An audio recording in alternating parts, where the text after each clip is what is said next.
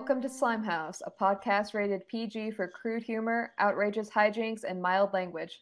I'm Dorothy. I'm Jasper. I'm Jared. I'm Max. And I'm Nelson.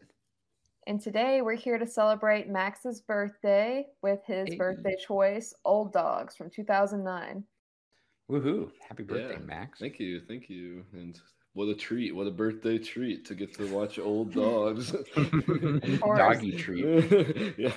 Nishimura Media Group entering the U.S. sports market is a huge deal. Banzai. Hey, mister, a little help? Sure thing, guys. Oh. Whoa! Why did you do that? Sorry, my bad. You're a monster! Dan? Wow! Vicky? You haven't seen that woman in seven years. I really don't know where to start, Dan. Daddy! I have kids. Twins. I'm gonna be an old dad. You're gonna be Uncle Charlie. we can do this. We? My kids are in there. Sorry, the zoo closes at 3. We are in the zoo. We're in the gorilla enclosure. Don't look at him in the eyes. Just look away. So, when an old dog of a sports marketing agent discovers that he accidentally fathered a pair of twins, he and his business partner need to learn some new tricks to juggle the fun of kids and the future success of their business. So this was a Walt Disney production. Um, started out as a production of Touchstone for reasons we'll discuss later, but then was shifted to the, the Walt Disney title by the end, and uh, it's directed by Walt Becker, who we've seen before. He directed um, Clifford, and uh, he started out in sort of like crude comedy. Uh, Van Wilder is probably his most crudest and well known of that era, and then Buying the Cow, a very odd movie with Jerry O'Connell and uh, Wild Hogs was actually kind of what led into this movie. Uh, also, John Travolta, um, kind of a PG 13, kind of a meet the parents type vibe of a comedy, I would say. Raunchy, but not like on the level of Van Wilder. And we also saw him, he was a producer on Zookeeper. This was written by a team of two Davids, David Weissman and David Diamond. Together, they wrote The Family Man, the Nicolas Cage sort of family movie, Evolution, a very strange Ivan Reitman film that has some slimy elements, I would say. It's have been a long time since I've seen it, and It's uh, a great movie. Yeah, a, big, a big guilty Uh-huh. pleasure of mine. yeah, yeah, great, great Seann William Scott role for sure, and uh, the also the 2008 DCOM Minutemen, which I remember watching at one point. Um, and without Diamond, Weissman actually wrote the direct-to-video sequel to Dream a Little Dream, um, which is probably the strangest and like most amateur movie I've ever seen. It's like an actual movie. Um, and someday maybe I'll have my my Corey Feldman podcast, and that will certainly be a contender on that because it's very key in the late late Corey period. Um, You have a lot to say about that, for sure. yeah. Uh, it was produced by a team that includes Robert L. Levy, who produced Wedding Crashers, which um, also kind of in that vein of that sort of raunchy comedy that this movie's got quite a pedigree from. It was shot by Jeffrey Kimball. He doesn't have too much slime. Um, Curly Sue is one that kind of is borderline, I would say, but he has a really interesting career overall to have ended up on this movie, especially um, Top Gun, Jacob's Ladder, True Romance, Wild Things, all of John Woo's English language work, and uh, the music, a very familiar face for us. Um, John Debney, who I think I didn't go back and do the math, but I think has to be, if not the most, uh, one of the most prolific crew members we've seen on the show. He scored just the movies we've done uh, Hocus Pocus, both Princess Diaries movies, Snow Dogs, Elf, Looney Tunes, Christmas with the Cranks, Shark Boy and Lava Girl, Dreamer, Clifford, and then a lot of slime that we've mentioned but never haven't covered yet. Um, Paulie, Spy Kids, Cats and Dogs, Jimmy Neutron, Tuxedo, Pacifier. It's insane how many Slime House films this man has, has scored, and uh, definitely putting in some slimy work on here. I think that if there's anyone who's the sound of slime, it's got to be John Debney. and a pretty slimy cast too. So the top billing of this movie is uh, it has Robin Williams, who we've seen before on the show with our first episode, Flubber, and this was actually the last movie he uh, made with Disney. And then also, this movie is a huge passion project, or was a huge passion project for John Travolta, who I don't think we've seen on the show before. It was a family affair because his late wife, Kelly Preston, is also in this movie. We saw her in Jack Frost and Cat in the Hat. And then his daughter, Ella Bleu, plays one of the uh, kids that the pair have to um, be temporary parents for in the film. And then on top of that, you have a very surprisingly stacked supporting cast in this movie. You have um, Seth Green as the uh, business partner of uh, the sports marketing firm that Travolta and Williams characters own. You have in a very very strange supporting role uh, Rita Wilson, Tom Hanks's wife, as a hand model, um, and then uh, another very mugging supporting performance by Justin Long that only lasts one scene. Uh, Bernie Mac and his final role uh, uh, was released posthumously as uh, Jimmy Lunchbox, which is one of the best and maybe slimiest uh, character names we've come across on the show. So major respect. Another and Matt Dillon is in this for the same, you know, in a small segment of this movie. We also have uh, this these weird scenes with Dax Shepard and Lu- Luis Guzman as these construction workers. Uh, that child-proof uh, Travolta's house, and then uh, Lori Loughlin, who I is kind of more well known nowadays for uh, the college admissions scandal, but um, she's in this as a business translator for Japanese clients that the main character's businesses serve in this movie. So a lot. It's a very. We could go on and on about the uh, bona fides of the cast and crew in this movie, but uh, there's a lot to say. But yeah, let's let's let's. I'm going to give it back to Max so we can kind of explain himself as to why we chose Old Dogs. All right, so Old Dogs is a movie that, like, since it's came out, I've never seen it until now. Since it came out, has always just been a movie. Even before I knew kind of the backstory, I was sort of fascinated by something about just like all the advertising, the posters, everything about it. Just like Seth Green with the gorilla, I remember was something that was shown so much in the advertising that just was something that just like stuck in my head as like something very bizarre, like in this weird comedy movie. And uh, yeah, it was kind of on my radar for a long time. And then recently I actually stumbled upon um I'm a big fan of like stuff that actors do outside of acting that isn't like quite as successful and usually is very bad. And John Like Travolta, yeah, and John Travolta is someone who definitely has like a, a lot of that. And I stumbled upon a music video he made like that was to promote this film. Uh, Oh no. uh, I suggest everyone watch this video who's listening. It's a cover of Bobby Brown's Every Little Step he does with his daughter. And the clip is just them in this like white room. And it's just all these very strange like clips from the movie thrown in at random. And it's all the weirdest parts of the movie. So it really, you're like, what is this movie? While cutting back and forth between like them in this just bright white room with John Travolta doing like the most ridiculous dancing, and he's dr- dressed in this total just like suburban dad outfit. Like it's just such a bizarre video. And after I watched that, I was like, all right, I have to finally see Old Dogs and see what like what what this movie is, what this will entail, and. Uh, it didn't disappoint. I can say that. yeah, I have to say, I, I very much appreciate this pick because it's a movie I never would have watched otherwise. I this is a movie I'd heard of, but I just assumed it was just a bad family movie. Had no idea that it was as Looney Tunes as it is. I also think it's very fascinating, as we brought up on the show before, that it was kind of edited down from being an R-rated comedy into a family movie.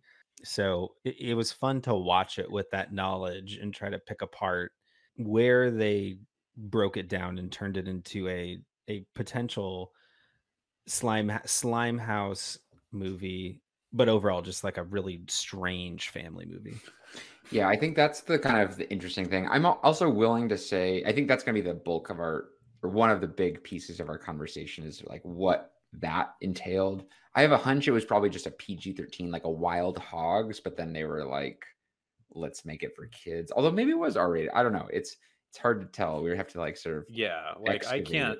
I can't imagine this being some sort of like Todd Phillips esque comedy that it's described as.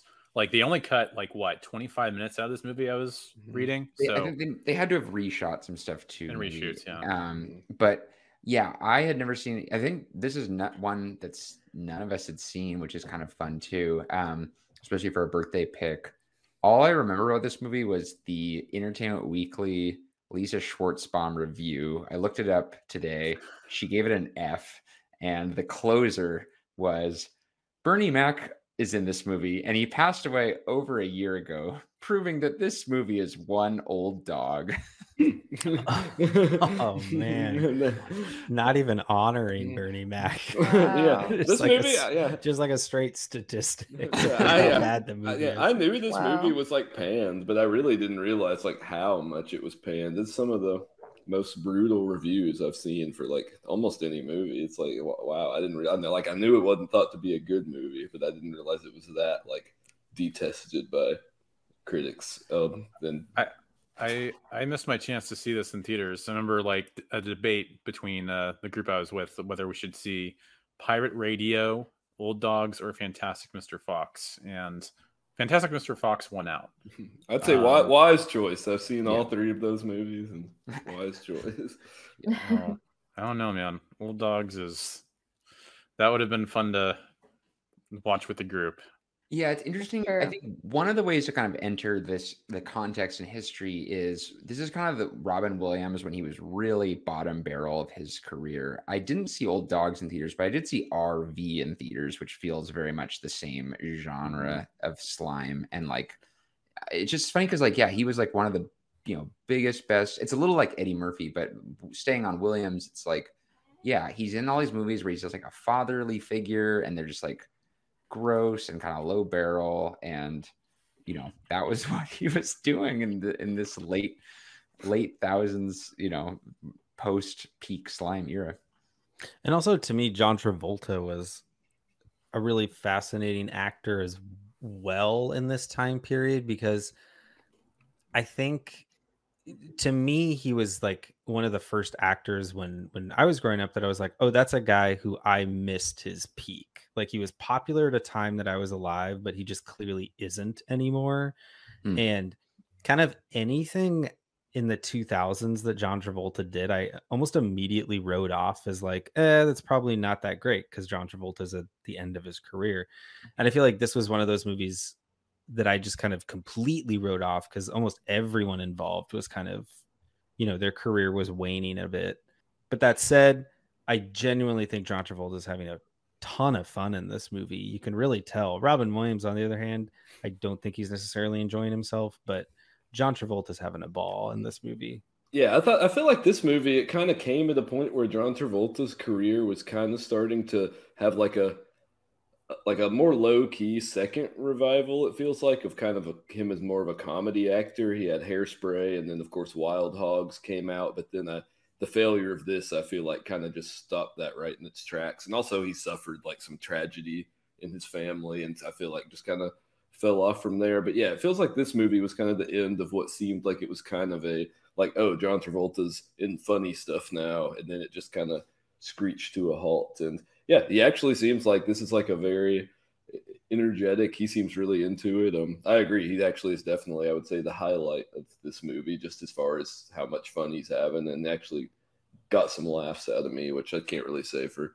most of the other actors in this movie. I I, th- I think of this movie as like the beginning of Adele Dazim Travolta, like just like Yeah. becoming a much more like I didn't like to your point. He was already doing comedy, but this is like him just like going a little kookier with it. I would say, and yeah, I just feel like this movie was obviously just going to repackage to try and be this broad family comedy that would have sold like hotcakes in the '90s. Down to like even like the casting choices here. yeah It's funny because the, this is one of those movies. The the first movie reference that came to mind when I watched this was a movie called Jungle to Jungle, which came out in 1997. It's a Tim Allen movie, a movie that I really liked growing up as a kid. I used to quote it all the time. But it's a it's a movie that you watch and you're like, oh, like on the surface it kind of looks and feels like it's probably going to be a slime house, but in reality it's more of this kind of almost like suburban comedy for like dads and adults that their kids can enjoy. It's like so inoffensive that the kids can laugh at it because there's some funny faces and you know some funny funny jokes but it's mostly kind of this like tender comedy for parents um and yeah so it's funny that like i can see how in some test screening they were like ah this isn't really working for the older demographic. How do we get in kids to see this movie too so we can increase that box office number a little bit more? Um because yeah it, it really doesn't starting kind of kicking off into the slime houseness of this movie it doesn't necessarily feel like a slime house movie and especially in this era like 2009 like there wasn't a lot of slime house necessarily being made intentionally but that said i think a lot of the just like strangeness of the slapstick and a lot of the humor deriving from a lot of the activities they do with the kids did put it a little bit in the Slimehouse realm for me in the same way as like as I mentioned, a jungle to jungle or something even like Christmas with the Cranks came to mind a little bit tone wise for me. Um, but yeah, an interesting movie in a very interesting era of Slimehouse. Yeah, something like a lot later that this actually reminded me of. I guess not a lot later, but significantly is uh the grown ups movies, which we haven't covered, but I think have come up a few times, which also kind of feel like they're PG 13, so they're a little raunchier than this movie, but they very much feel like Adam Sandler kind of making a movie like for families. So like there's always some like heartfelt stuff for the parents, but then there's also a lot of like kitty gags. They very much feel like like this movie has that vibe of a movie that's kind of just like you take an R-rated comedy and then excise enough, and it's exactly what happened. But it's interesting to see grown-ups movies coming a lot later and being wildly successful using kind of the same formula, uh, same vibe as this movie, as far as just the weird. Because this movie is like very bizarre. I'm sure we'll get into it in its pacing, and it's like at times it's like almost incoherent, just gag after gag, like with barely anything tying it together. And that's what the grown-ups movies are like too. But I assume they're kind of that way by design. It's interesting to see those movies like not critically reviewed, but wildly successful. I like them pretty well. And then this is like worst movie of all time Father, when it kind of it kind of pioneered that sort of i'm not saying in my head I, in the worst movie just in general it kind of has like early weird just like rapid fire gag after gag and then like 10 minutes of some like emotional stuff and gag gag gag then like another emotional scene just very bizarrely paced and edited. I was thinking about how there isn't really a target audience for this movie it feels like. It doesn't feel that funny to kids and it's too dumb for adults i think which is interesting because it did modestly well i think because they marketed it as a kids movie and i think that there's enough demand for that.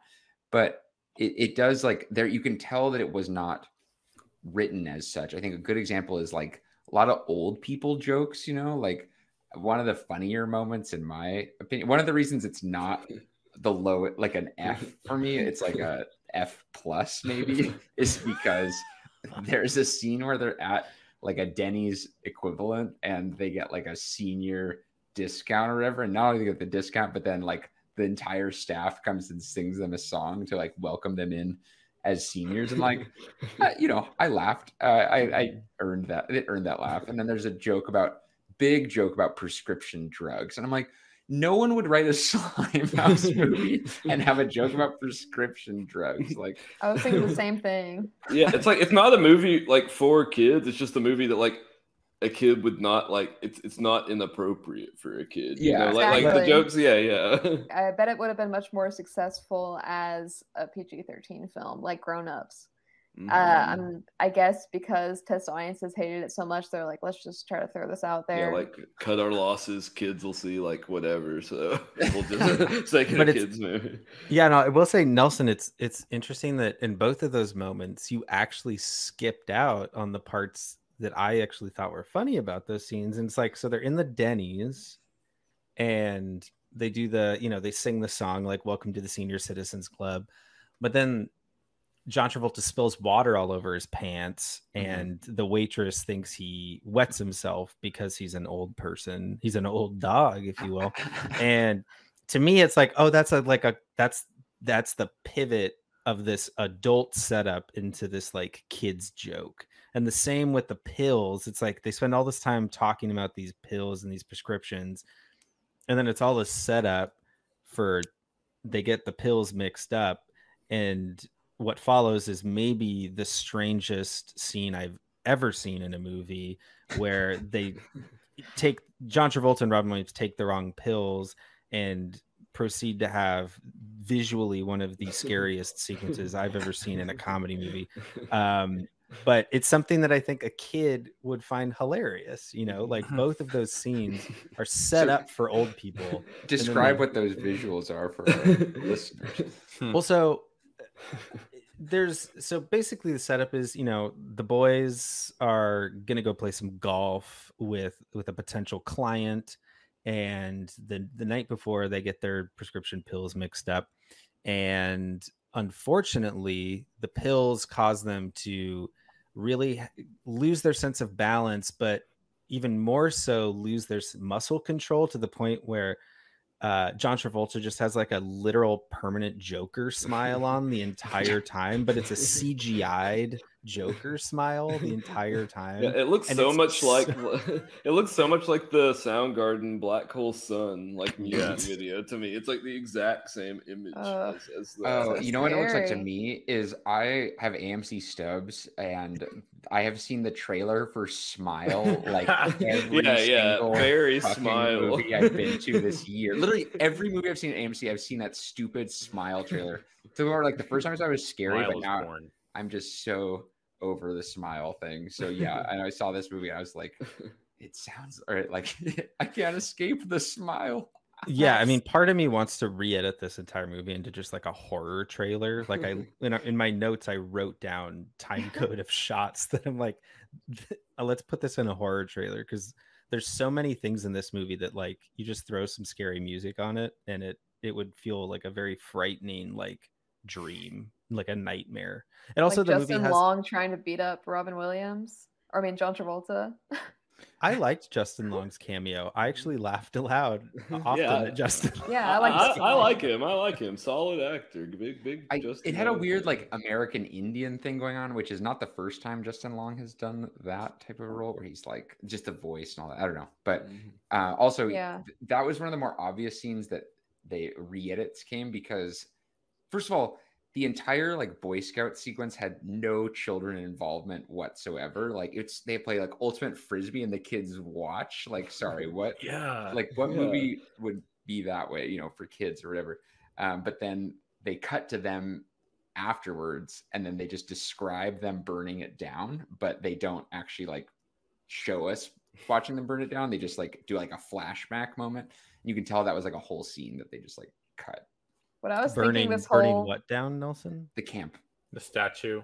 of Yeah, the statue of the yes, guy. that's right. Oh yeah. and it's just like yeah this whole movie, I was just thinking about how this was Slimehouse, um, and the way that we define Slimehouse, where there were movies about kids made for kids. It felt like it's movies about a movie about older people, like with the jokes made for old people, but somehow it's a kids movie.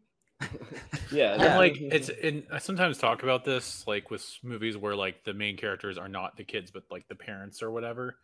You can still make a slimy movie like that, but you like you know, it's like the kid characters in this like they're not th- there's some scenes where they're like kind of causing a ruckus, but like there's like the pill scene like the pills get mixed up in that scene because the kids accidentally knock down the uh, the pill counters uh, for both of the dudes, but like they do that on accident. It's not like they were trying to cause kid anarchy, you know. Yeah. So it's Yeah, like uh-huh. something about how the kids are in this movie that just feels a little off. Yeah, the kids Yeah, in this like- movie don't really do any like hijinks, you know, like it's all the adults kind of doing the hijinks. Yeah. The kids are like the emotional tether to the movie, but then like any of like the stuff, like I feel like usually in a Slimehouse movie, example, like you'd see a kid with pie smeared over their face. And this, you see John Travolta like with rhubarb pie, which is, feels like a slimy food. It's like no pie. one actually really eats rhubarb pie that much. I mean, I yeah, like it an pretty old well, but like food, exactly. At yeah, a but it, feel, it feels like it, it feels like a good gag food for like a slime house movie. It's like oh rhubarb pie, and yeah, John Travolta in the aforementioned one of the other side effects of the pills is a uncontrollable appetite, which so yeah he's eating pie, which is there's some yeah, it's in a bereavement group, so it's like a pie made by the person who died, which adds kind of a weird like twist onto the the mess scene. yeah, yeah, but yeah, like for example, like for example, yeah, you see John Travolta do all this zany stuff that you never see any kid do in the movie. The hijinks are all very adult. Only one time do the kids actually like do anything hijinks wise, and it's when he hijacks the business call with the Japanese executives, and they think they're talking to Robin Williams, and he's like, Nissan is poop or whatever, you know, and they're like, oh, Yeah. Ah, and then he's like, make it race cars, whatever. But it doesn't. It, it's I could almost tell that was like a reshoot or something because it's like just a bottled in scene. Like it never actually. The Japanese company doesn't start doing race cars because of it, but and yeah, the kids just don't. They're very much like props, not characters in this. They could have thrown in some sliminess, like Jared said, like if the kids had purposefully done something with the pills, or if it cut to them even like making little silly reaction faces to their hijinks. Um, but Yeah. yeah, Could've- yeah this movie it- reminds me a lot of like the what i call like the cul-de-sac comedy which is like on the outside movies that look like they would be slimehouse movies like three men and a baby or look who's talking because they deal they have these slapstickish kind of zany comedy approaches to having kids or being a parent which can lend itself to slimehouse. But the key difference is exactly what we're talking about is that it's from the parent's perspective about the chaos of having kids or dealing with kids or in this case learning you have kids and trying to be a good parent. Whereas a slimehouse movie is dealing with the chaos of being a kid as a kid. Um, and i think that there is there's common ground between the two but i think this is a very key case of like yes there's a lot of slimy gags there's a ton of potty humor there's people peeing their pants and getting hit in the balls with golf clubs but it doesn't fully feel slimehouse in that regard because it is about the parents and the adults dealing with being parents It reminded me of a movie that came out the year before this called Role Models, which is a Mm. movie that like I think the original cut of that of this was probably trying to be that movie where it's about being these like you know foster parent kind of or, you know temporary parent things, but it actually leans into the crudeness, no, not just in like on both sides of the of the relationship. Like the kids are more crude in that movie, Yeah. the parents are more crude in that movie. So you know I wouldn't say it's a Slimehouse movie either, but it kind of works. Um, this yeah. That's actually, I think that's a good example of how the movie industry changed with the Judd Apatow kind of like when R-rated movies had a real audience. Like you're thinking about Wedding Crashers, 40 Year Old Virgin. It made the like PG-13 dad comedy, or in Jasper's example, cul-de-sac comedy, just too safe in a way, like too softer on the edges, you know? Because yeah, Travolta and Williams are actors who don't do R-rated stuff usually. They're too big of names, but you have like Role Models is a pretty funny movie, and it's because yeah, you have like Seann William Scott, and then you also have like kids who are raunchy themselves, you know, so it's like hard R. But uh, yeah, actually, I really like that, Jared, because I hadn't have put those two together, but the timeline checks out that probably Role Models just beat him to the punch and was you know better at what it was trying to do. Yeah, that's Yeah. actually a really good point because, like, yeah, the one person I've met that like has said like, "Oh, Old Dogs, that's such a funny movie. You got to see Old Dogs." Is my grandpa, and like the and, the and the types of comedies he likes, like, are like much or like Meet the Parents, Analyze This, like all like Mm. like sort of that vein of comedies, which feels like yes, those are comedies for adults, but they don't have any sort of like raunchiness to them the way that I think that, like you were saying, Nelson, Judd Apatow kind of made essential for the adult comedy. So like this just feels very sort of like square in a way, and I think Wild Hogs kind of does too. And I think that kind of that might be like the very tail end of the success, super successful that type of comedy because I think Wild Hogs almost has that. That's another movie I could see. I don't know if he does, but my grandpa telling me like, "Oh, that's a really funny movie, Wild Hogs." But then like, I guess this was just such a lackluster kind of version of Wild Hogs that then when test audiences didn't respond, they that's what led to the whole this movie just becoming a movie for no one. And but yeah, it definitely feels like this movie and I mean, it came out a while after it was filmed. I mean, Bernie Mac, uh, it was delayed three separate times. Once Bernie Mac passed away, um, then John Travolta's son passed away, and then Robin Williams apparently had some sort of surgery he had to get. I couldn't find many details, but this movie was delayed three times for that reason. And so by the time it came out, like it was already kind of a dated movie and it, like what it was trying to do, and that only hurt it more. So I would say that it ended up coming out like over a year since Yeah. after it was supposed to. Because, like I said, a movie that already is kind of falling out of favor in its style, then coming out later than it was supposed to, it's just like a recipe for a movie that just ends up like this movie and just a total kind of disaster. Yeah. I, I do want to say going going back to the kind of the era conversation somebody said this movie felt very 90s when we started felt very like a 90s family comedy and eh, on this show we always say oh john debney scored this but i don't think we ever like talk about john debney and i really think like his work in this movie gives it this like classic family film feeling Mhm. it has this lightness this kind of jumpiness on its feet but also you know this this play this playfulness that that gives the comedy this very kind of family friendly feeling that is very unoffensive and light but it doesn't necessarily like play as like a comedic score which i think is really interesting which in a lot of slimehouse movies like the score itself i think really accentuates the humor. But i think in this the score almost plays opposite of that. It almost plays in a way where it's like oh john debney is the family film guy. Let's get him to score this movie to give it that family film sensibility. And then it ends up giving it this like grounded classical family film sense that if you went with somebody else i think this movie would feel even more off off the chain hmm. Yeah, I think that you can see that kind of a lot. There's this the first like 15 minutes of this movie, the pacing is insane. Like it's just like it, it literally feels like if you've seen like Elvis, the first 15 minutes of that movie, and just this insane cutting and get all this mu- the music is very like, but yeah, the John Debney score keeps that from feeling super like as wild and zany as it could be, and also sort of grounds. That's where I think you see the most obvious signs of when this was a more adult comedy because it's as we mentioned before robin williams learns he has fathered twins and he didn't know about it. And in this opening you just see john travolta tell this story to a group of like businessmen and it's sort of cutting back to show these cutaway gags of like their crazy trip to japan.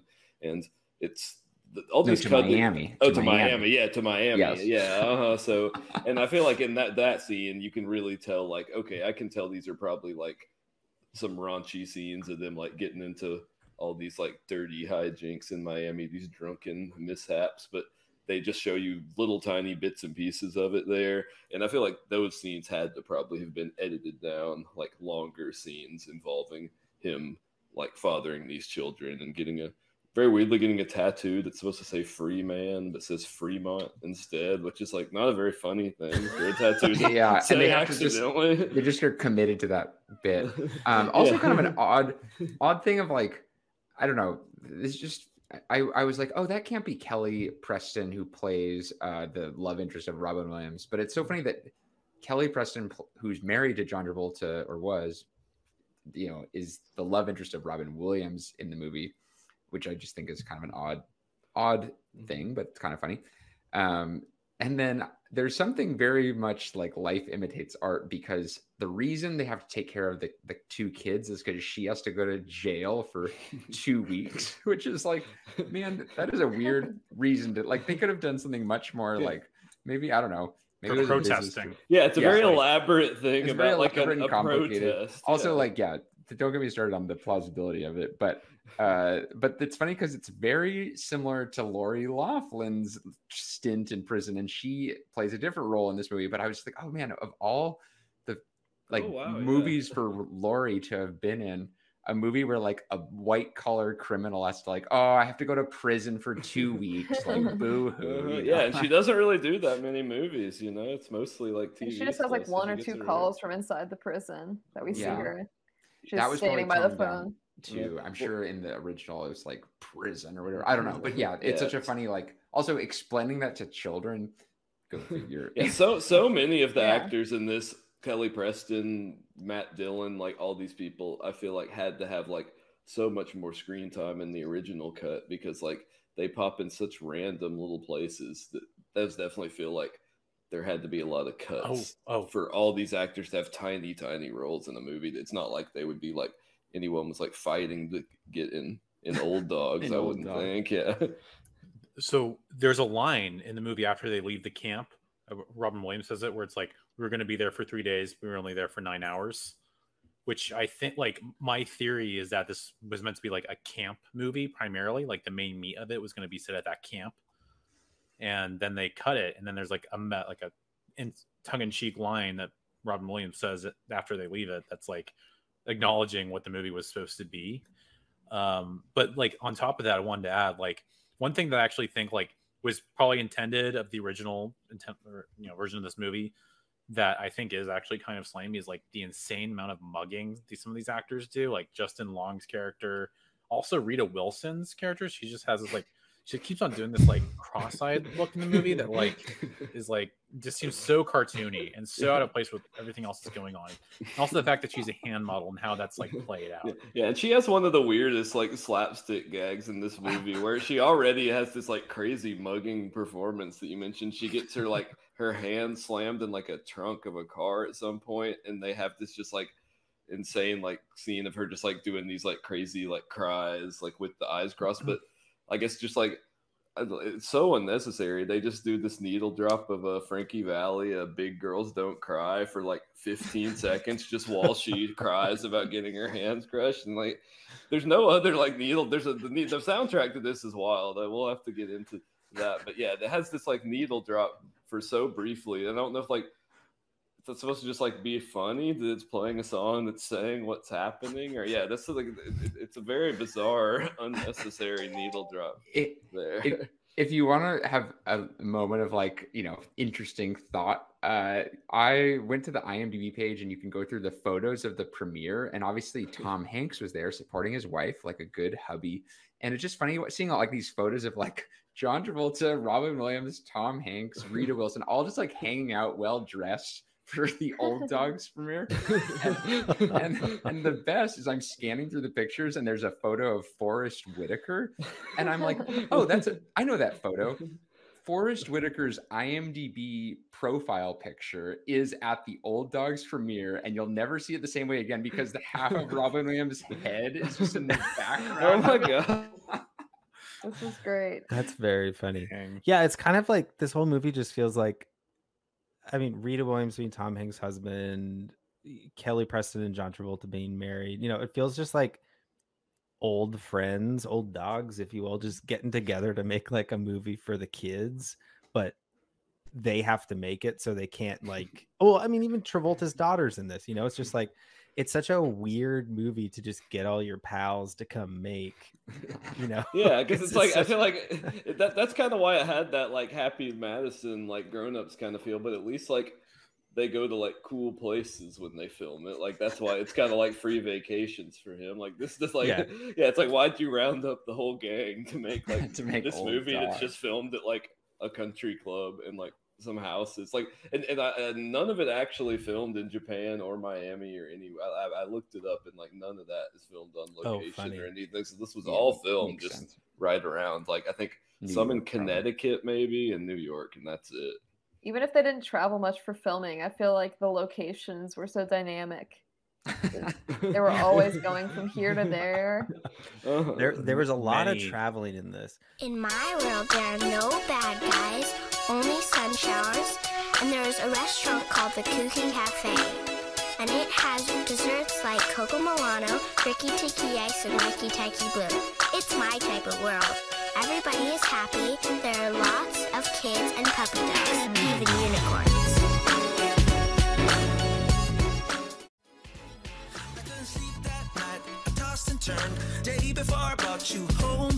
When I saw your face, got all choked up. You were so beautiful.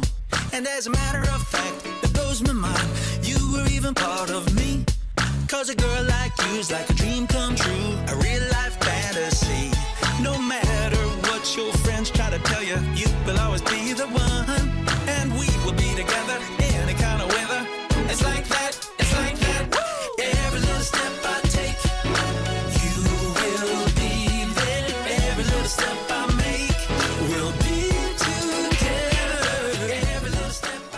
on and there note, it just kind of feels like it's filled in like Mad Libs. like Then they go to Japan. Yeah, and then, Then they like go to the zoo. So, so many skyline Yeah. shots. and then they'll bring Yeah. in stuff that's like so like absurd and like feels like it's gonna be slimy. I think the Bernie Mac like character is maybe more than anything else, but like it's only for like again like like everything is made. it's for like 15 minutes and then never to be heard from again. Like this.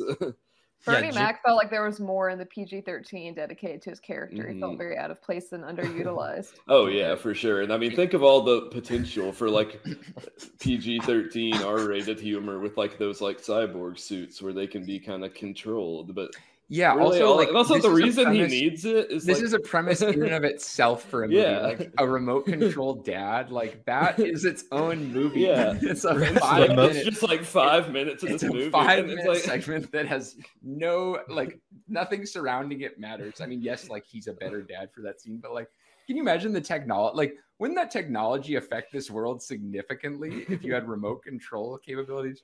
and it's written in in the strangest way. Not that he had to do something like actually like really difficult. It's just like to have a tea party, and it's like that's not that like I don't feel like you would need the cyborg suit just Right. to do like a basic thing, like well because all the all the things they want their dad to do are all really easy and like weird. Nothing that like is like a kid. Like they're all just like things that dad would really like. Nothing they have on their list is like because when I was like, okay, they're going to be going down this list, there's a lot of like opportunity for gags here, but like none of the stuff on the list is is funny. Like, Well, my these fav- my- movies with like oh sorry these movies with like weird these weird slimehouse movies that are aimed towards an older audience all for some reason are about dads or father figures that suddenly have been thrust into the role that are so ridiculously awful Helpless. at being fathers in any way or talking to children Yeah, and it's funny, like on that note too, like they the thing about this movie is it tries really hard to relate to both the dads and the kids in a way that's just like super inconsistent. So like when you read it, it's blink and you miss it, but if you read the list that the kids have written,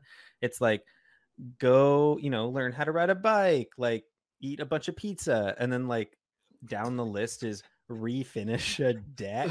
Like what seven year old kid is like on his what daddy wish list asking to refinish a deck? yeah, that's like something Yeah, maybe like- a dad like that's what a dad would have on his wish list. Yeah. Like, Oh, man, when- I know. I I didn't that didn't click with me, but then I when you mentioned that before that we started recording, I was just like, that is so bizarre. Like It's so strange. i want that And I scene and I kind of was like, oh, that has to be like an in joke in the movie. Like this can't be a serious, serious thing. But then you look at like Robin Williams's list that he wants to do with his kids.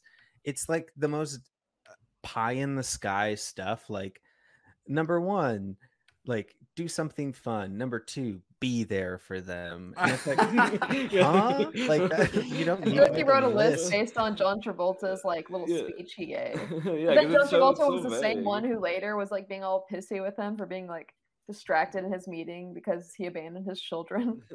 I've Yeah, abandoned John- my child. it's so fun. John Travolta like is so invested in this for literally just being like his his friend, like his business partner. He's like just as into the being the dad, which I found very. Yeah, they also John- they don't they John have Travolta is like this like sleazy uncle character. Yeah. like, a like I almost wish that there's a separate movie where it's just John Travolta as this like sleazy single uncle. who's, Yeah, just like showing really his into kids slasher movies. Yeah. and One of my running. favorite sequences in this movie was when um, they first were saying goodbye to Kelly Preston when she was going off to jail. Um, and it kept cutting to Robin Williams reassuring her that they could handle taking care of the kids and cutting back. And like every time John Travolta would be saying, like, can you believe that they've never seen Texas Chainsaw Massacre one or two? And that uh, also that he asked, you all haven't been to a casino? Well, have you seen Casino? oh yeah, that was that was good. Uh-huh. Yeah. Yeah. Speaking of which, uh, just a Scorsese, I thought that whole country club like tripping out on the drug scene felt very Wolf of Wall Street to me. I feel like maybe Travolta showed his his buddy, his buddy Scorsese here, and got some some inspiration because some of that, yeah, like the whole tripping scene, which I know we've already talked about, but I feel like has to be. There's I so mean, much to say, but Wolves, yeah, that wolves so- are dogs. Mhm, That's true. He is Yeah. a Jordan Belfort. Is an old Jordan Belfort dogs is an old dog. Street. The wild dogs Wall Uh, yeah. They're kind of working. They're working in marketing, Yeah, yeah. Uh huh. I don't know. Mhm. Yeah, very. stock marketing. Yeah. Mhm. Stonks. Sports. Hey Yeah, Jared, the- I know you're the only dog owner here. What did your dog think of old dogs?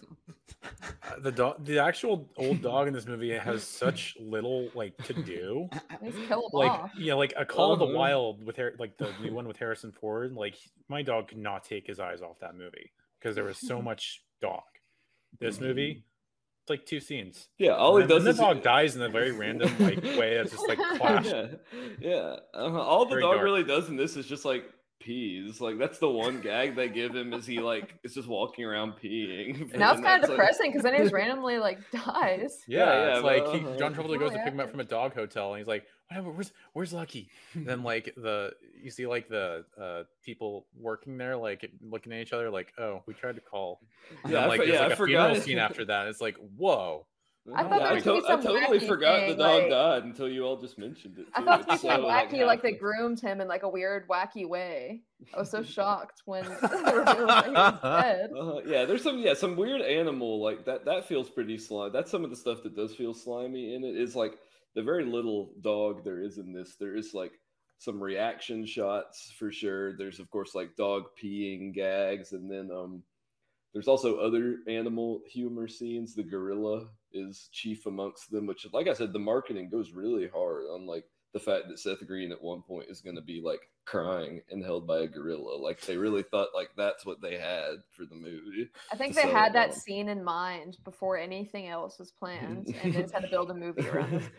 What like what if Seth Green was but and that that scene Yeah. more than any others because there's already like kind of an implication. That's a really common gag you see in stuff is where like a wild animal will be like making eyes at like a Mhm. guy and he's like, oh well, no, no, no, no, I'm not into this, but. That feels like a scene that definitely was probably toned down from the PG thirteen. I have to imagine, like When the gorilla was Just- like just- yeah, him and like yeah, kinda just like Yeah. knowing the type of movie this probably was, there had to be more of like an implication that the gorilla was like horny than, But than it- this when the gorilla's just kind of there, like just Yeah. hold. yeah, there is. I mean, it's also like I know the first one I can think of is like Baby's Day Out. Like, I, there's that's a big trope. Is just like bad guys or char- or like characters who aren't supposed to be in cages, stuck in the cage with the animal. Like they they crawl through the vent. They're like, oh, we're in the zoo. Like you know they're in the gorilla cage. Like it's just how it works. You know? Mm-hmm. yeah, Like, yeah. Yeah. And so And yeah, the movie, I- I, think, doesn't it actually like end just with like Seth Green like s- getting away from the gorilla? I feel like well, you know, like, movie's bad. This I've, this is my second movie I've seen in a short succession. Uh, the other one being Little Fockers, where they don't have an ending. The credits just start playing while like the last scene is still working itself out. Like that's how you know the movie like has no faith in itself that it like doesn't even end the movie. They just like start rolling the credits. Like, oh, here's some more gags while you wait. You know. Yeah, and it's just Yeah. a repeat of like the smile gag that already was like just weird and unpleasant in the first place, and they decided to drag it out for for one last one last round there at the end, which is There is a Slimehouse trope in this movie that I I don't know if we've ever brought it up, but like, and it's just it kind of goes with the I don't know bachelor humor or whatever, but like it's where the the main character is a single buck and he has to have kids, and so they're gonna ruin his nice stuff, you know, and it's like. I think about in Are We There Yet? He has an Escalade, you know, and you know, like little by little, that car is just getting destroyed by the kids, you know. And in this one, they don't fully like pay it off, which you know probably for it probably was a retroactive ad, but like he has a fancy bachelor pad, and then like these people are like safety eyesing it, like Luis Guzman and Dax Shepard, and it's it's just like yeah, it's very half baked, but it is like that to me felt like a Slimehouse add in. Yeah, well, it's it's the the idea of like these these guys who have a lot of money and take pride in like possession and like the capitalist machine, so to Mm. speak, and then the you know the kids upend it you know the kids don't care the kids are the chaos which in this movie it's funny because the kids aren't as chaotic as they could be in Oh, a no. way Yeah. Mhm. like in a if this was a slimier movie like i feel like the kids would be putting on the samurai outfit that john travolta has on display in his house and doing a sword fight with it on you know but in this it's just like they just knock it over and like he's like oh that's expensive Or you know playing with the poison spears I talks about. Like that could have been a really good joke. yeah, Yeah, exactly They don't do exactly. anything with those. Yeah, yeah. Uh-huh. You get like so little. There's there's so much like planting in this movie and no payoff. It's a movie of just of, of, of only of only like just these things that like are so chock full for like so ready for sort of slime house that never never really get there. I will say one thing that is very slimy about this movie. It's one of the I think slimier soundtracks we've scene and uh, aforementioned already that very weird big girls don't cry scene which that feels like kind of a slimy needle drop i feel like that's a movie you hear in a lot of sort of just like very like juvenile comedies and stuff as sort of like a joke song but also lots of mambo including uh, during a tanning bed scene which is like Ooh, not very but yeah yeah the tanning scene? bed scene feels very like uh christmas with the cranks for Yeah, sure that feels it's like so the yeah same joke. It's funny because that was like a movie that we sort of decided was not that slime house, and it's just so funny. It's like, who thinks that's funny? Like, yeah who, who- it's like we got him there. In this, we came out five years after it, and they literally do the Mm-hmm. Yeah. same thing where he's in the tanning bed for too long. Also, like some unfortunate, like you know, brown faced elements. But even beyond that, it's like who thought the tanning bed was funny? Yeah, it also has sort of like the very similar to the cranks, like with the whole smile thing, like a whole like Botox, like the Botox scene, which is what Christmas with the Cranks, much like this smile, like this this smile was very present in the film's marketing, as was like the Botox and Christmas with the Cranks, and both are very similar gags. Neither are very funny, but like I like. I just don't know what like what they thought was so funny for two separate movies, like both of which are very kind of middling, similar, kind of like suburban comedies. To have a gag where just like someone's face is frozen, and it even has parts where he tries to eat or drink and it falls out of his mouth, and that's like literally exactly Christmas with the Cranks. It's like, but at least this tanning bed scene had like some mambo put on top, so that's some sliminess there. And then other than that, this had like next level like boomer needle drops, which I, we talk about a lot. It's sort of being like little like needle drops for the parents. And Mhm. this had like a lot of classic rock. Um, that all song "All Right Now." I think the band is Free who did Yeah. that. Uh, "Summer '69" by Bryan Adams, who also did an original song for this movie called "You've Been a Friend to Me," which I found out did chart in Canada. So this movie did spawn a successful Bryan Adams single in his his native land. Um, it's got it ends with a Pete Townshend like song in the credits. Um, "Land of a Thousand Dances" shows up at one point. Uh, there's a "Chariots of Fire" like gag, which feels like something you see so much as like a musical gag in comedies of all kinds, but especially Slime House, where like two Uh, characters will sort of be running in slow motion, motion, yeah. but they're not like they're they're lame or whatever. So it Oh, plays that. so dumb. yeah. That in 2001: A Space or the that that classic. yeah. And like- then one thing I've noticed very specific, and this is honestly more common, not even in movies, and just from like talking to like people in their like 45 and older. Um, the song that that Seth Green sings to kind of soothe the gorilla is "All Out of Love" by Air Supply, and I feel like for some reason Air Supply are like a very common like punching bag for like a like a boomer generation. It's like oh, what's like a lame band for someone to like, or like a funny like wimpy band for someone to like, and it's always Air Supply and. All out of love, this actual, this exact same song is used in Van Wilder in sort of a similar way of just being like an embarrassing song. And even Deadpool 2 more recently used it as kind of like a, a funny, lame needle drop. And it's just like very odd that such a specific band that honestly like don't even really have that much name recognition now, I would say. Sort of have this weird like sort of like the boomer Nickelback. Like they're just the bands that like everyone has chosen to be like this is the lame band to like is Air What a Supply. title, Boomer Nickelback. Uh, and then it also has like just some very generic sort of 2000 Z rock songs that like were popular at the time. I think uh the Hives. I, I hate to say I told you so is one of the most like 2000s alt rock kind of songs I can possibly think of, and that shows up here and uh, always always a throwback to hear Hives anywhere. And then uh, "You and Me" by Lifehouse, which is actually a song I've always liked quite a bit, and it shows up here in one of its the movie's many like very unearned sort of emotional moments to sort of score that. But yeah, this felt like a very slimy soundtrack, and it definitely feels like a movie where they didn't have any of this like in mind when they filmed it. It just kind of feels like they like realized these scenes didn't work, and they were like, okay, if we like throw in like a song here, maybe this has a chance of making it and feeling like it belongs in a movie. So yeah, it's I think the soundtrack really felt very Slimehouse in this movie for numerous reasons. I'll add that the the weirdest needle drop of them all to me was the scene where the kids accidentally screw up the pillbox and police on my back by the clash plays and it's like what? Yeah like so like like there's not any police in that scene. It's not a particularly it's not one of the more well-known clash songs even. Like yeah that was very very strange and then like it's just some like what my favorite audio element of this movie is when they're playing that adult frisbee game and you hear a, a plane sound effect for no reason. it's like they tried to cartoon up the scene. yeah, there's a few things. This movie has like none of that like live action cartoon we talk about, but then it'll come in so randomly, like there with the weird CGI faces and stuff.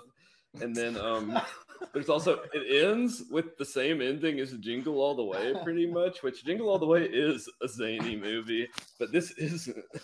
It also had Rita Wilson and yeah, yeah. Robin Williams, That's Turbo Man. listeners. But yeah, this ends with like yeah, like Robin Williams flying around on a jetpack. So yeah, What that the- like that's something we haven't talked that much about. Is just like what was inherently Slimehouse about this, no matter what, was how much uh, slapstick there was, like people being hit in the crotch and like falling over. no, yeah, the, the, the but like yeah, the live action cartoon elements when they're in a movie that otherwise is just like Christmas with the Cranks, like it feels very and yeah, I don't know why something about this airplane thing is really just setting me off too it's just yeah, we've lost for our listeners. We've lost Jasper. He's just tall. and I'm still here. I'm, just- I'm still here. I just I have to turn off my camera for for the listeners uh because I'm laughing so hard because it's funny because I wrote that in my notes too, but I was like, oh, nobody heard that. Like whatever. Jared I know brings this. it- Yeah, yeah, but I thought it was such an odd like moment because it's so like, huh? Like I, I have to. I'm gonna have to rewatch this for this. Yeah. It's yeah, wait, just I need to Justin- rewatch this. No, yeah, it's like It's- someone it's throws like- us. it's Justin Long diving for the frisbee, but then all of a sudden they just throw in like a a plane taking off sound effect. And I- What like- genius was putting Whoever- editing. Whoever's it's editing the this only episode, sound effect. please put that in. Right. yeah, we'll put the sound in for sure. So Oh, that's so all right, guys, I'm turning my camera back on. Don't make me laugh anymore. Anyway, Have you, ever, um, have you ever been on an airplane, Jasper?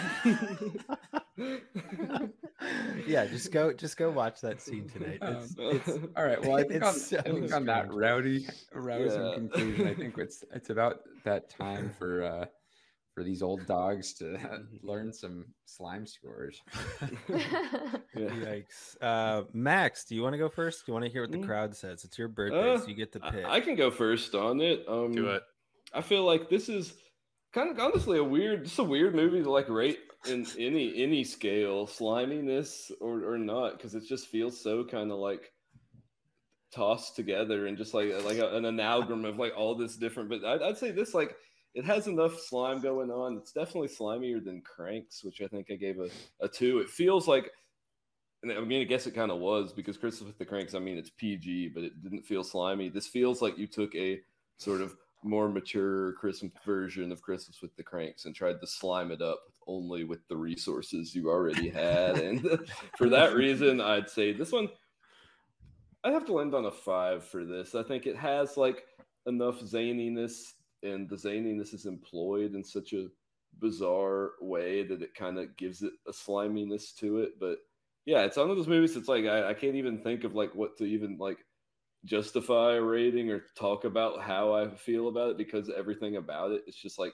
something happened like it's just a, bunch of scenes together but never really go on to add anything because like thematically it's got a slimy thing with the absent father guy having to take in kids but that's not really done in a slimy way but then a lot of the other stuff is done in a slimy way. So this movie sort of just exists in like a, a vacuum but there's enough sliminess there and it's just such an interesting text of slimehouse because we've talked about slimehouse before like and especially with master of disguise uh, we were talking about how dana carvey wanted that to feel like a pg-13 movie but that was rated pg and this like more than anything else because it literally was a pg-13 or r-rated movie worked into a pg movie has that feeling which just feels so slimy to me and for that, despite like all the just weird dad stuff and just weird, just like I don't even know what stuff in this movie. It's a five on the slime scale for me. I can go next. Um, I because I, am thinking about this, and this is kind of a new thought. So so work with me here. But um, you know, we rate on the slime scale with how slimy it is, which is also like in a way like how good at Slime House it is, right? Like the the ten out of tens really understand Slimehouse and they're good at being Slimehouse movies, you know. This to me it feels like it's retroactively trying to be a Slimehouse movie, but it's just like an ineffective Slimehouse movie. Like it's missing a key thing. It's almost like I remember when we did Cat in the Hat, which is a true 10, like one of the things that's odd about the movie is like they set up the boss as being a germaphobe, but they never actually like do anything with that to me this feels like that where it's like the whole movie is just like setups that never come to be or like half baked ideas. So it's not that it's not a slimehouse movie it's that it's not a very good slimehouse movie like it's just like a, a poorly executed slimehouse movie which is a unique way to categorize it because you know we think about movies as being like oh they've got real budget real actors like they're trying to do they, they do what they're trying to do. This feels like it didn't know what it was trying to do and that's where you know it's hard to categorize as. So i think i'm going to go with a four. It's more slimehouse than cranks and it's just i think it's not even that like there are slimehouse things in this. There are also distinctly not slimehouse things in it but all in all it just feels like a movie that like wants to be a slimehouse. I mean come on how good is this tagline? Sit stay play dad. I mean that's like that's a great tagline. I love it. Uh, but it doesn't mean it's going to be an effective slime house. So, long story short, four from me. So I'll go next. One thing that I thought about watching this, um, like there's the Saturday Night Live skit uh, more recently called David S. Pumpkins with Tom Hanks, where like the crowd is watching, like there's this couple watching David S. Pumpkins like routine, and they're like, okay, I know this is David S. Pumpkins, but what is David S. Pumpkins? and that is definitely the experience of it's its dogs. own thing. Yeah, but at the same time, it almost kind of like it's not knowing the context of the movie kind of lowers it for me. But it felt almost like Neural Network tries to write Slimehouse movie because it has like the right hack or tries to make Slimehouse movie in some sort of abstract way. Um, but yeah, because it has the right cast members, it has uh, relevant kind of like crew, and a lot of the themes and ideas are there. But like, there's just it's misassembled in a way that like AI auto generated art usually is. and and to Ma- I'm gonna go with Max's score because because of those things, it just feels so like, it, it, like you said, like it's just kind of distinct and it's too it it, it is a very it's it's useful in understanding what slime house is and um, because of some of the things it doesn't do very well the, the slimy aspects aren't done that well in, in my opinion so yeah five out of ten sounded right to me I yeah, I was I was kind of leaning kind of on a four. This conversation is maybe bumping me up to a five a little bit, mostly because I'm thinking about again Jared's kind of Fair five point. and five system. You know, like aesthetically, we barely even talked about the aesthetics on this, but it's not a very slimy movie aesthetic. I'd give it like a two or something. But I think like you know, as we've talked, there actually is a lot of like slimy kind of stuff to this. So I would give it like a two and a half on the like content side. And I know we don't give halves. So I'm just gonna land on a four on this because that was my gut after I watched it. Um, but yeah, just such a strange, bizarre like artifact of of family movies. Like it's I would have never ever watched this. It, probably this would be like bottom tier to check out for the show to be honest so i'm glad max scooped it up and and served it to us for your birthday cake because yeah, it Um, feels it feels just like kind of like like the the nightmare version of like a family movie. It's like the weird like yeah, it's It- just a very bizarre sort of relic of family movies. If you're interested, not just in like even if it's not Super Slime House, I just found it so interesting as just like someone who finds like the development of family movies very interesting. It just sort of Mhm. stands alone as this this text that I feel like speaks a lot to changing trends in comedy, family movies, the actors' careers, like so many things. And yeah, finally glad to have watched it. And uh, Dor- oh yeah, Dorothea, what was your Yeah. slime score um, on that? Well, I'm just gonna be boring and basically go with about the same that all of you all did. Um, I feel like it's an easy movie for us to all land the same on, just because there were so many themes, like whether it be like themes in the script or soundtrack or the jokes or the gags that are Slimehouse. But um, in the end, it just didn't really stick the landing to be a full Slimehouse movie. So I'd say like the uh, five five rule we were talking about, uh, five out of ten. Uh-huh. Yeah, I would say like the fact that we all kind of landed around like fours and fives on this movie is interesting because I feel like it kind of speaks to how like that we're all like so right in the middle, like how difficult this movie is to classify mm-hmm. amongst Slime House because like I mean, I guess we've we- we've said all we can really, but yeah, this movie is just a very interesting, just like tome in, in of Slime House and family movies in general. And I think that the fact that we all kind of just were right down the middle speaks to that very well. And, and Yeah, it's also think like it's- as a late slime release, like unaccompanied minors and Firehouse Dog also kind of ran into this kind of situation like you know like where it's kind of hard to classify because of its release time. Mhm. Yeah, and I think it's a this is a movie that I can easily somebody would watch and be like, "Oh, Jasper, Slimehouse movie, like Old Dogs, that's a Slimehouse movie." And I'm like, "Yes." And that's why I'm like, "Okay, this is like a very borderline 4 or 5, you know, because like a somebody who's new to the concept, if you just gave them the two sentence summary of what Slimehouse is, yes, this kind of falls under, you know, pretty much some sliminess, you know, but if you dig deeper and like really do some scholarly work um, on the genre, um, you know, it it it isn't a full Slimehouse movie, but that's why I think it's really fascinating. You know, those ones that on the surface appear slimy to the outside world, but in reality are not. But and and with that, uh, happy birthday, Max! For one, Yeah, thank you. again for birthday. Mhm. for giving us a present um, with with old dogs. Oh yeah, present. Uh, I'm trying to as good as a rhubarb pie for. Hey, I hope I hope you have a rhubarb Yeah. pie for your birthday. All Yeah, right, yeah, next- I should have had that Next year the- for your birthday, Max, I really want to sand a deck with you. yeah, I'll, I'll I'll have a list. Everything I want to do on my birthday. Refinish a deck. Be, be there for be there for you all. Cr- Create You a know what? We soundboard for should- airplane effects.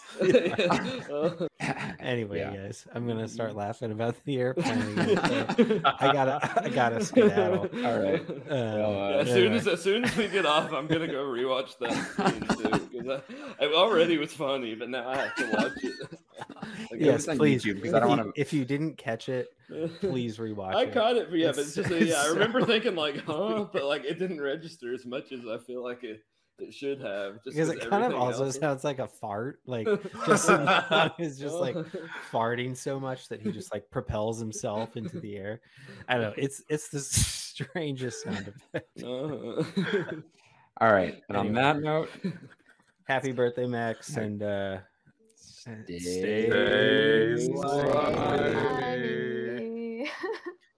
Slimehouse, a podcast created by Jared Anderson, Jasper Birnbaum, Max Morris, and H. Nelson Tracy. If you like this episode, you can find more fun on slimehousepod.com.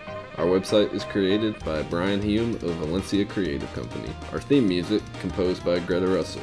Support this podcast at anchor.fm slash slimehousepod or by following us on social media at slimehousepod on all platforms.